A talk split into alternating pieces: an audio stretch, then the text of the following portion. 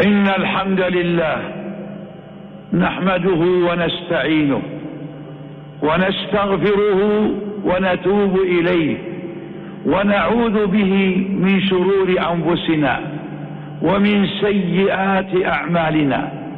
من يهده الله فلا مضل له ومن يضلل فلا هادي له. وأشهد أن لا إله إلا الله وحده لا شريك له وأشهد أن محمدا عبده ورسوله صلى الله عليه وعلى آله وصحبه وسلم تسليما كثيرا إلى يوم الدين. أما بعد فيا أيها الناس اتقوا الله تعالى حق التقوى معشر الصائمين. اشكروا الله على إنعامه وإفضاله عليكم. اشكروا الله إذ من عليكم بهذا الشهر الكريم فافترضه عليكم وجعل صيامه أحد أركان الإسلام لما فيه الخير والصلاح لكم في حاضر في, دنيا في دنياكم وآخرتكم. فافتراضه عليكم نعمة من الله ورحمة يرحمكم بها إذ رتب على صيامه وقيامه الفضائل العظيمة والحسنات الكثيرة. أمة الإسلام إن الله افترض الصوم وجعله عبادة مفروضة على جميع الأمم كتب عليكم الصيام كما كتب على الذين من قبلكم. لكن هذه الأمة خصت بخصائص لم تنلها أمة قبلهم. فضلا من الله وكم لله علينا من منن وفضائل كنتم خير أمة أخرجت للناس. فأخبرنا نبينا صلى الله عليه وسلم أن الله خصنا بهذا الشهر بخصائص لم تكن لأمة قبلها. يقول صلى الله عليه وسلم أعطيت أمتي خمس خصال في رمضان لم تعطهن أمة قبلهم. خلوف فم الصائم أطيب عند الله من ريح المسك وتستغفر لهم الملائكة حتى يفطروا. ويزين الله كل يوم جنته ويقول يوشك عبادي الصالحون أن يلقوا عنهم المؤونة والأذى ويصيروا إليك وتصفد فيه الشياطين فلا يخلصون فيه إلى ما كانوا يخلصون فيه إلى غيره ويغفر لهم في آخر ليلة قيل أهي ليلة القدر قال لا ولكن العامل إنما يوفى أجره إذا قضى عمله أمة الإسلام تلك خصائص خصكم الله بها من بها عليكم وأعانكم عليها ورتب عليها الثواب العظيم. فخلوف فم الصائم أطيب عند الله من ريح المسك. نعمة من الله. عندما عندما عندما يتقلص الطعام والشراب من المعدة يتصاعد منها أبخرة في مشام الناس كريهة ولكنها عند الله أطيب من ريح المسك لأنها ناشئة عن طاعة وما كان ناشئا عن طاعة فإنه خير وإن, وإن كرهت النفوس لكنه خير عند الله جل وعلا. فيعرف الصائمون يوم القيامة عندما يقومون من قبورهم برائحة المسك تفوح من أفواههم. ذلك فضل الله جل وعلا. وأن الملائكة عباد الله المكرمون المقربون الذين يسبحون الليل والنهار لا يفترون يستغفرون ليوم الصائمين من أمة محمد صلى الله عليه وسلم. يستغفرون لكم حتى تفطروا. وهم ملائكة الرحمن المقربون الذين قال الله فيهم بل عباد مكرمون يسبحون الليل والنهار لا يفترون. ودعا واستغفار الملائكة يرجى له من الله القبول. وقد أخبر جل وعلا بقوله الذين يحملون العرش ومن حوله يسبحون بحمد ربهم ويستغفرون للذين آمنوا ربنا وسعت كل شيء رحمة وعلما فاغفر للذين تابوا واتبعوا سبيلك وقهم عذاب الجحيم ربنا وأدخلهم جنات عدن التي وعدتهم ومن صلح من آبائهم وأزواجهم وذرياتهم إنك أنت العزيز الحكيم وقهم السيئات الآية إذا فالملائكة تستغفركم معشر الصائمين ما دمتم في صيامكم محافظين عليه صائنين له حريصين على إكماله مبتعدين عن كل ما يسبب نقصان ثوابه. وثالث ذلك أن الله يزين كل جنته ويقول يوشك عباد الصالحون أن يلقوا عنهم المؤونة من الدنيا وتعبها ويصيروا إليك. فهذا أيضا فضل من الله على المؤمن أن الله يهيئ له نزلا في الجنة. وأن, وأن الشياطين وأن الشياطين في هذا الشهر تغل يغلوا وأن الشيء وأنه تغل الشياطين في هذا الشهر فيضعف سلطانهم ويقل شرهم لأن أهل الإيمان قد أظهروا من الإيمان والأعمال الصالحة والقيام بالواجب. ما جعل الشر يقل وجعل سلطان الشيطان يضعف. وأنه يغفر للصائمين في آخر ليلة من رمضان إذا استكملوا صيامهم فإن الله يغفر لهم ولهذا سمي يوم عيد الفطر يوم الجوائز لأن أهل الإيمان ينالون جوائز صيامهم فضلا من الله ورحمة. معشر الصائمين إن صيامكم له شأن كبير وفضل عظيم ثوابه لا يحد ولا يقدر بمقدار إذ المتولي له ربكم وهو أرحم الراحمين فيعطيكم من الثواب الجزيل ما هو لائق بكرمه وجوده وفضله وإحسانه. إن صومكم أضافه ربكم إليه تشريفا وتعظيما له. يقول صلى الله عليه وسلم قال الله كل عمل ابن آدم له الحسنة بعشر أمثالها. إلى سبعمائة ضعف. قال الله إلا الصيام فإنه لي. وأنا أجزي به. والصوم جنة فإذا كان يوم صوم أحدكم فلا يرفث ولا يسخب وإن أحد قاتله أو سابه فليقل إني امرؤ صائم والذي نفسي بيده لخلوف بالصائم أطيب عند الله من ريح مسك. وللصائم فرحتان. يفرح يوم فطره ويفرح يوم لقاء ربه. أيها المسلم فقف معي قليلا للتأمل في هذا الفضل العظيم. كل عمل ابن آدم له. لا شك أننا نجازى بأعمالنا ليجزي الذين أحسنوا بما عملوا ويجزي الذي يجزي الذين يجزي الذين أساءوا بما عملوا ويجزي الذين أحسنوا بالحسنى. ولا شك أن أعمالنا تضاعف الحسنة بعشر أمثالها. من جاء بالحسنة فله عشر أمثالها. وقد تضاعف الحسنة إلى سبعمائة ضعف. على قدر ما قام في قلب العبد من كمال الإخلاص ومحبة الله. فالمسلم إذا قوي الإخلاص في قلبه وأدى الأعمال الصالحة عن طيب نفس ورضا وحب لها ورضا بها وحمد الله عليها تضاعف أجره وثوابه.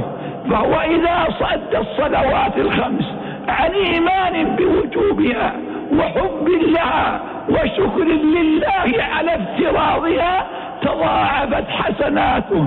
إذا أدى زكاته كذلك وفي صوم رمضان إذا صام هذا اليوم رغم حره الشديد لكنه تحمل كل ذلك في سبيل مرضاة الله وأخلص لله عمله فيما بينه وبينه وهو المطلع على سرائرنا وضمائرنا يعلم خائنة الأعين وما تخفي الصدور ولا يخفى على الله من شيء في الأرض ولا في السماء.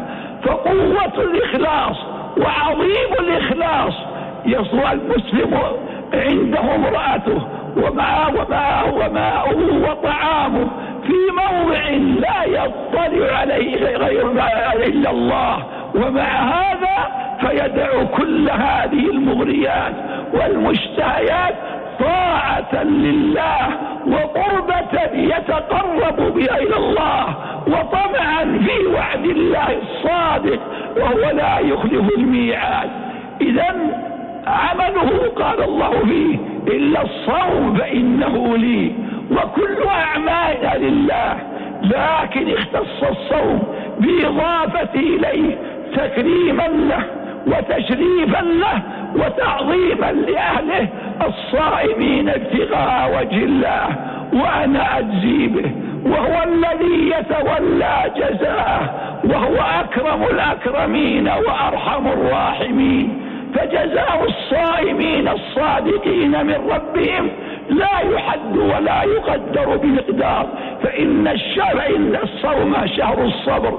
والله يقول إنما يوفى الصابرون أجرهم بغير حساب.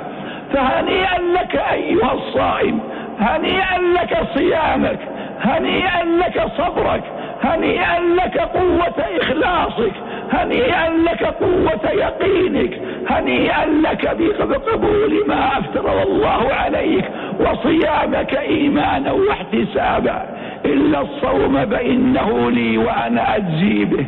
والصوم يحفظ صومه والصوم محفوظ ثوابه لصاحبه لا تطرق إليه أيدي الغرماء.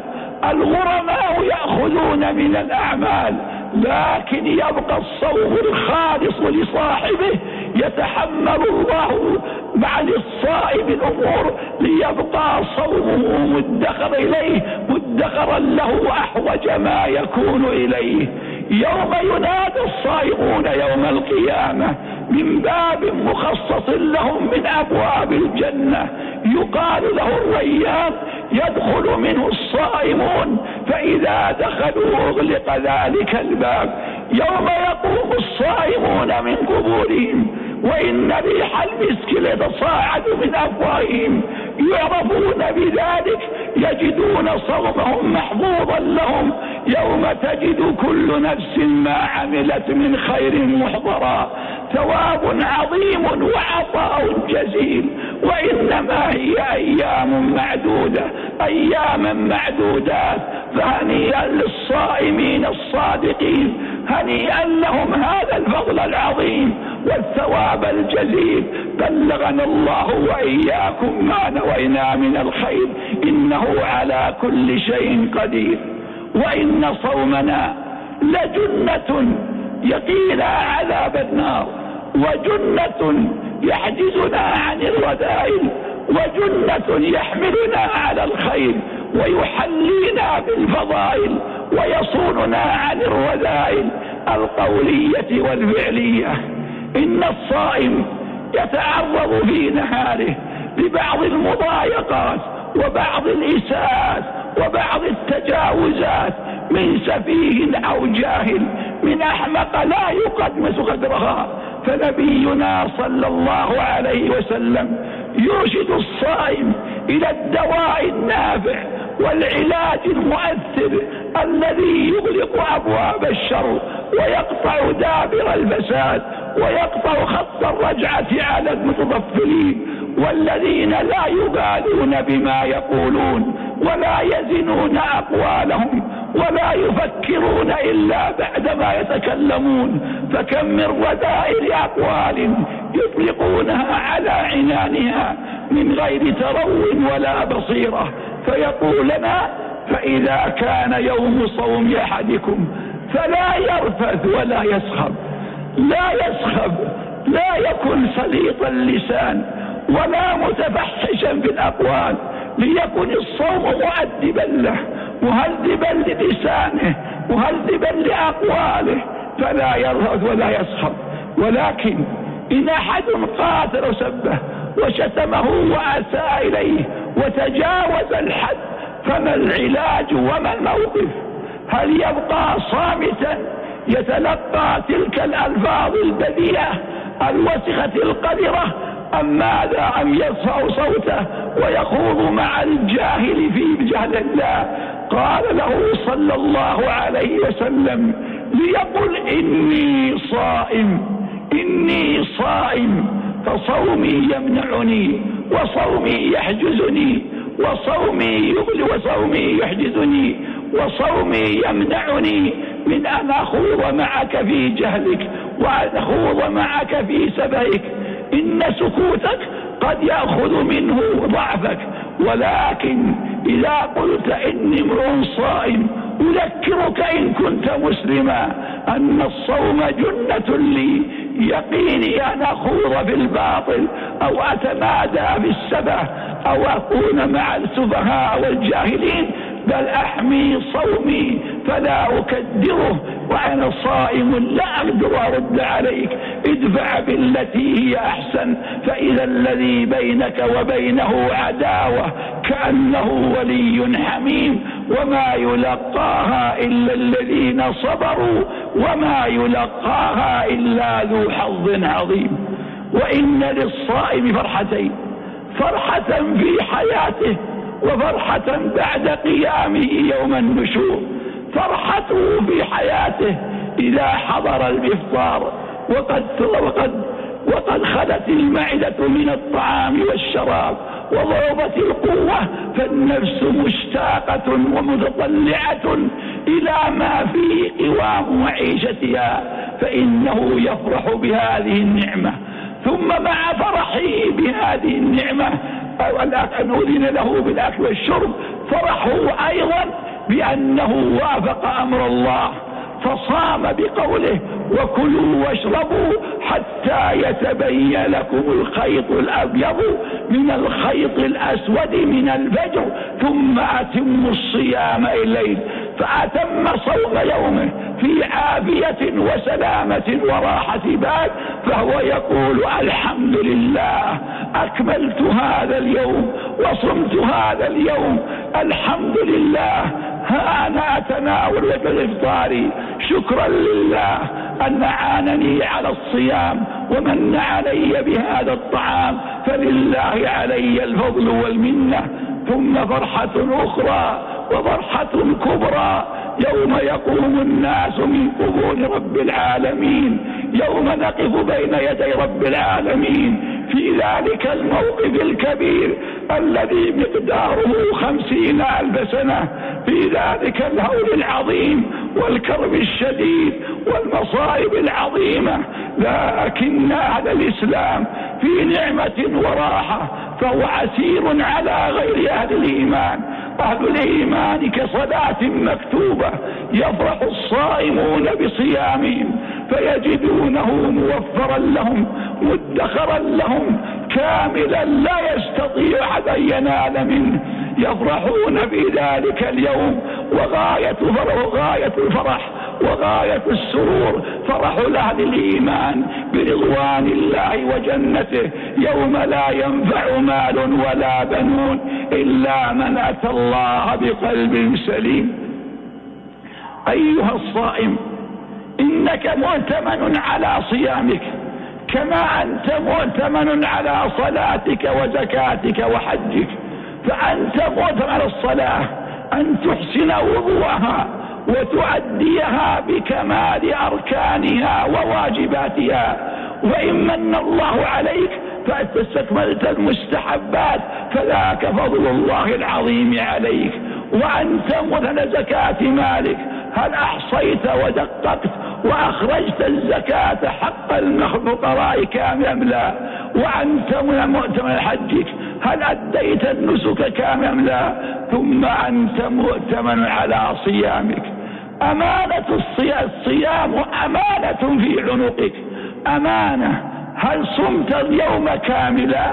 هل سلمت من المفسدات والمنقصات أم لا؟ فإنك إذا أخللت بهذا الصوم فالله مطلع عليك وعالم بسرك ونجواك. إنه ابتلاء لقوة الإيمان واختبار لقوة الإرادة والصبر وتكف النفس عن مشتهياتها والتغلب على أهوائها ومرادها. أيها الصائم المسلم إن الله حرم علينا في الصيام أشياء فاتفق المسلمون وأجمعوا على أن الأكل والشرب والجماع محرم على المسلم الصائم منذ طلوع الفجر الثاني إلى غروب الشمس. إجماعا دل القرآن والسنة عليه. فإن الله أباح الأكل والشرب إلى إلى طلوع الفجر وحرم علينا إلى الليل. كذلك أباح لنا النساء في الليل وحرمه في النهار. كان في أول الإسلام لما افترض الصيام أن من صلى العشاء أو نام حرم عليه الأكل والشرب ومواقعة النساء. فشق ذلك على الصحابة. صحابي جليل عمل كل نهاره وجاء بعد الغروب فنام فاستيقظ يسأل عن طعامه. جاء ليبحث عن طعام فلم يجد فنام تلك الليلة جائعا. واستيقظ وجاء النهار وهو مثقل بالجوع ومغشي عليه من ألم الجوع والتعب فأباح الله الأكل والشرب إلى إلى طلوع الفجر الثاني. وبعض الصحابة باشروا نساءهم فشق علي ذلك فأباح الله لنا في الليل الأكل والشرب ومباشرة النساء إلى أن يطلع الفجر الثاني. إذا فمن كبائر الذنوب أن يواقع الرجل امرأته في نهار الصيام. هو من كبائر الذنوب لأنه, لأنه منهي نص القرآن ومرتب عليه الكفارة المغلظة. جاء رجل للنبي صلى الله عليه وسلم فقال يا رسول الله هلكت وأهلكت. قال ما شأنك؟ قال أتيت امرأتي في رمضان. قال هل تستطيع أن تعتق رقبة؟ قال لا. قال هل تستطيع أن تصوم شهرين متتابعين؟ قال لا. قال هل تستطيع أن تعتق رقبة أن تطعم ستين مسكينا؟ قال لا. فأتي النبي صلى الله عليه وسلم بعذق في خمسة عشر صاعا قال خذه فصدق به. قال ألا أفطر مني؟ يا رسول الله والله ما بين لابتي المدينة. أهل بيت أفقر من أهل بيتي فقال خذه وأطعم أهلك. وضحك النبي صلى الله عليه وسلم. فانظر إلى هذا الأدب العظيم والتربية العظيمة. أرشده إلى الكفارة مرتبة. عتق ثم صيام ثم إطعام. ولما عجز عن الأمور كلها أعطاه ليتصدق به فأخبر أنه أفقر بيت في المدينة فقال فتبسم النبي ضاحكا وقال خذه وأطعمه أهلك هو ضحك لأنه جاء ولم يدعو بالويثبور وأنه هلك فلما رأى التيسير والتسهيل من ذلك النبي الكريم محمد صلى الله عليه وسلم أرحم الخلق بالخلق أرحم الخلق بالخلق وأحسن الخلق للخلق صلوات الله وسلامه عليه أبدا دائما إلى يوم الدين. طمع في التيسير والفضل فأعطاه النبي ذلك ليأكله وهذا فصلوات الله وسلامه عليه أبدا دائما إلى يوم الدين. إذا أيها المسلم فابتعد عن هذا الأمر وعن كل وسيلة تقربك إليه قولية أو فعلية لتحقق الأمانة التي اؤتمنت عليها وهو البعد عما حرم الله عليك. أيها المسلم وإن أيضا إخراج المادة المنوية سواء بالعدد سرية مستهجنة أو أو بتبادل الأحاديث المؤثرة حتى حصل ذلك الإنزال أن هذا أيضا مفسد لصيامك مفسد لصيامك فاجتنب كل قول رذيل وقول سيء وصم صومك واحفظ حفظك الله. قال العلماء وكذلك المفسد الثالث المنافي لحقيقة الصيام وهو الأكل والشرب فإنه مناف لحقيقة الصيام أصلا. فالمسلم يصوم لله. صوم مسلم موقن يعلم أن الله يرضى منه ذلك الصوم فيمسكه طاعة لله وقربة يتقرب بها إلى الله. وكذلك ما كان في معنى الأكل والشرب فالأبر المغذية التي يعطيها المريض العاجز عن تناول الطعام بفمه أن هذه المغذيات تنافي حقيقة الصيام إذا اضطر إليها أفطر وقضى أياما أخرى مكانها. حقن الدم في الإنسان أيضا يفطر لأنه الغاية من الطعام ومن الغذاء. أيضا أيها المسلم الحجامة في نهاية رمضان مفسر الصوم في الحديث أفطر الحاجم والمحجوم وهو حديث ثابت عن رسول الله صلى الله عليه وسلم. أما خروج الدم الإنسان من طريق الرعاف إذا أرعف الخدم أو تعاد دم أو من حيث جروح الناسور والباس ونحو ذلك فهذا بغير إرادته فلا يؤثر عليه ولا يؤثر على صيامه. سحب الدم لأجل إسعاف المريض لا شك أن هذا أعظم الحجامة فهو مفطر للصيام إن اضطر إلى سحب دم منه لأجل إنقاذ مريض ففعله فإنه يقضي ذلك اليوم. أما التحاليل العادية وخروج الدم التحليل المعروف السهل فهذا لا يؤثر على الصائم. يعني بخاق الفم لتوسيع القصرات الهوائية سواء من طريق الفم أو ما قد يكون من طريق الأنف بالأسكجين فإن هذا لا يؤثر على الصائم. حبة التي يأخذها المصابون بأمراض القلب يجعل تحت اللسان لكي تعيد الدم للقلب. أيضا هذه لا شيء فيها لأنها ليست لا طعاما ولا شرابا.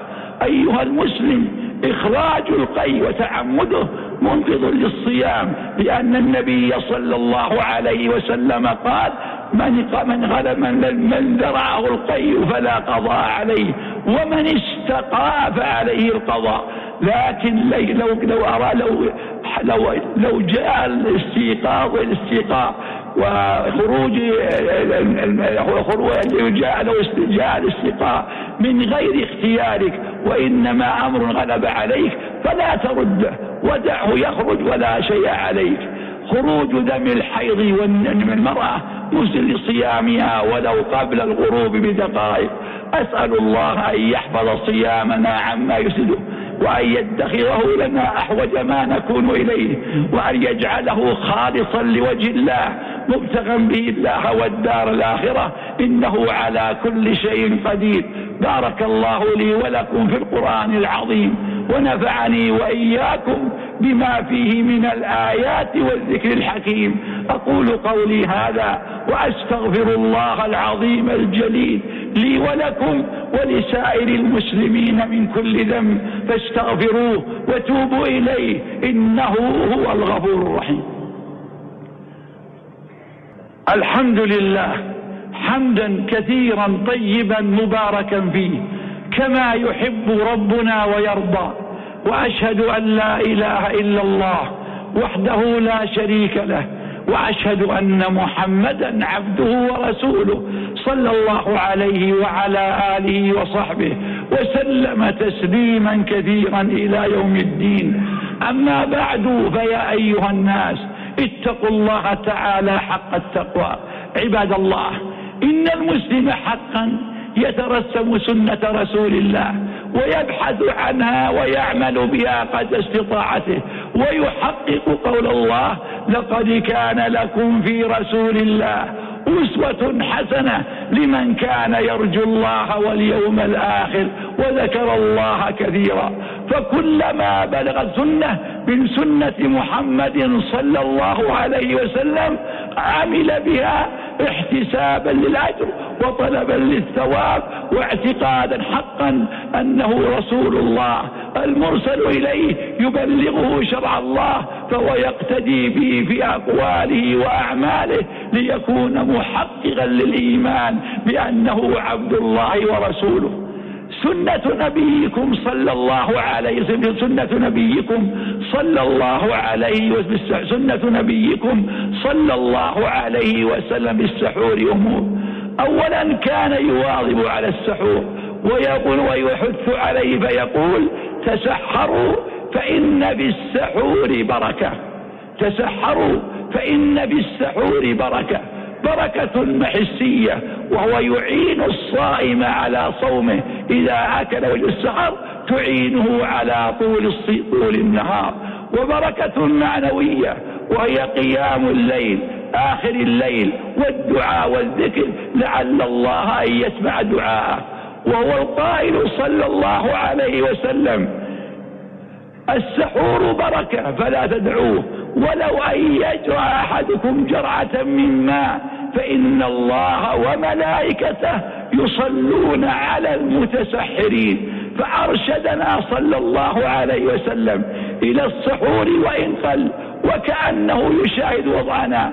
إن البعض قد يأكل متأخرا العشاء متأخرا ما بين الساعة الواحدة ونحو ذلك. فيأتي الفجر وليس له شهوة الطعام. لكن نقول أحيي السنة ولو قليل ولو جرعة من ماء. ويقول صلى الله عليه وسلم نعم سحور المسلم التمر. فكأس من ماء أو تمرة أو أكل يسير قبل السحور إحياء للسنة. لأن إحياء السنة وقصد التقرب إحيائها عمل صالح تؤجر عليه.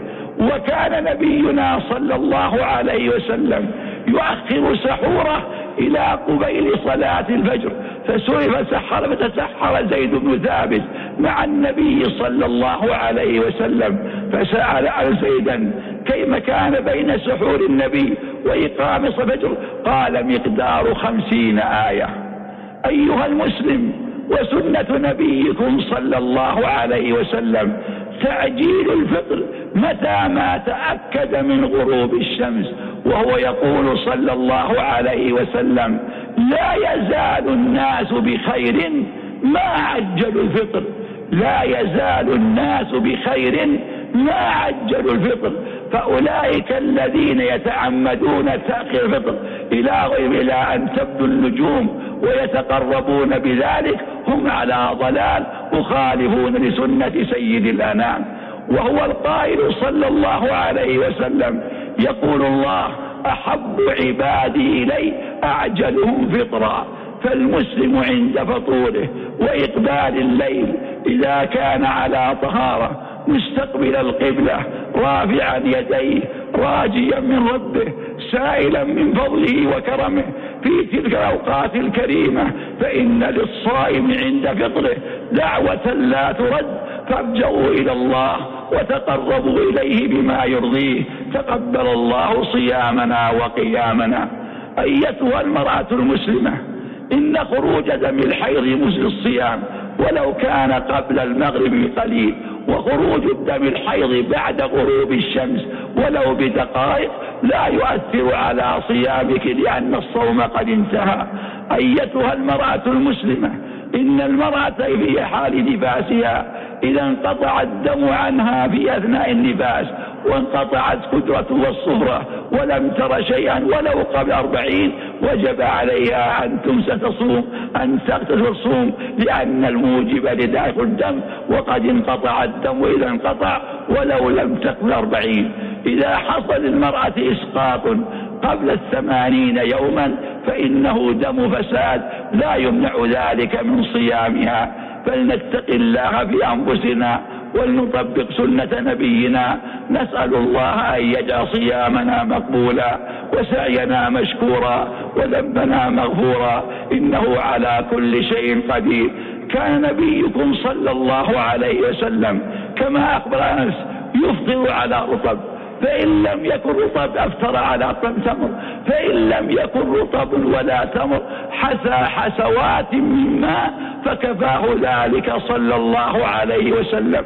وهو المغفور له ما تقدم ذنبه وما تأخر. وهو أفضل خلق الله على الإطلاق. ومع هذا يعوز أحيانا تمرا يفطر عليه. فيكتفي بشربة الماء عن الطعام فما بالنا اليوم ونعم الله متوافرة وأصناف النعم في بطورنا وسحورنا أمور عظيمة وخيرات كثيرة ونعم متوافرة يؤكل جزء منها ولا يؤكل الباقي فاشكروا الله على إنعامه واشكروه على إفضاله واشكروه على ما من عليكم واسألوا الله لإخوانكم السداد والنصر على من عاداهم وأن يرد كيد الكائدين وأن وأن يرد كيد الكائدين ويدحرهم ويخرج نفس الحاقدين. الذين سعوا في الأرض فسادا نسأل الله لنا ولكم السلامة والعافية والتوفيق لما يحبه ويرضاه. إنه على كل شيء قدير. واعلموا رحمكم الله أن أحسن الحديث كتاب الله وخير الهدي هدي محمد صلى الله عليه وسلم وشر الأمور محدثاتها وكل بدعة ضلالة وعليكم بجماعة المسلمين فإن يد الله على الجماعة ومن شذ شذ في النار وصلوا رحمكم الله على عبد الله ورسوله محمد كما أمركم بذلك ربكم قال تعالى إن الله وملائكته يصلون على النبي. يا أيها الذين آمنوا صلوا عليه وسلموا تسليما. اللهم صل وسلم وبارك على عبدك ورسولك محمد. وارض اللهم عن خلفائه الراشدين أبي بكر وعمر وعثمان وعلي وعن سائر أصحاب نبيك أجمعين. وعن التابعين وتابعين بإحسان إلى يوم الدين وعنا معهم بعفوك وكرمك وجودك وإحسانك يا أرحم الراحمين. اللهم أعز الإسلام والمسلمين وأذل الشرك والمشركين ودمر أعداء الدين وانصر عبادك الموحدين واجعل اللهم هذا البلد آمنا مطمئنا. وسائر بلاد المسلمين يا رب العالمين. اللهم آمنا في أوطاننا وأصلح أئمتنا وولاة أمرنا. اللهم وفقهم لما فيه صلاح الإسلام والمسلمين. ربنا اغفر لنا ولإخواننا ولإخواننا سبقونا بالإيمان. ولا تجعل في قلوبنا غلا للذين آمنوا. ربنا إنك رؤوف رحيم. اللهم وفق إمامنا إمام المسلمين. عبد الله بن عبد كل خير. اللهم كن له عونا ونصيرا بكل ما همه اللهم امده بعونك وتوفيقك وتسديد سيدك إنك على كل شيء قدير. واجعل بركة على نفسه ومجتمع المسلمين أجمعين. اللهم وفق ولي عهده سلطان عبد كل خير وآمن الصحة والسلامة والعافية. ووفق النائب الثاني واعنه على مسؤوليته. ووفق الجميع لما يحبه ويرضاه. ربنا ظلمنا أنفسنا وإن لم تغفر لنا وترحمنا لنكونن من الخاسرين. ربنا آتنا في الدنيا حسنة وفي الآخرة حسنة وقنا عذاب النار. عباد الله إن الله يأمر بالعدل والإحسان وإيتاء ذي القربى وينهى عن الفحشاء والمنكر والبغي يعظكم لعلكم تذكرون فاذكروا الله العظيم الجليل يذكركم واشكروه على عموم نعمه يزدكم. ولذكر الله أكبر والله يعلم ما تصنعون.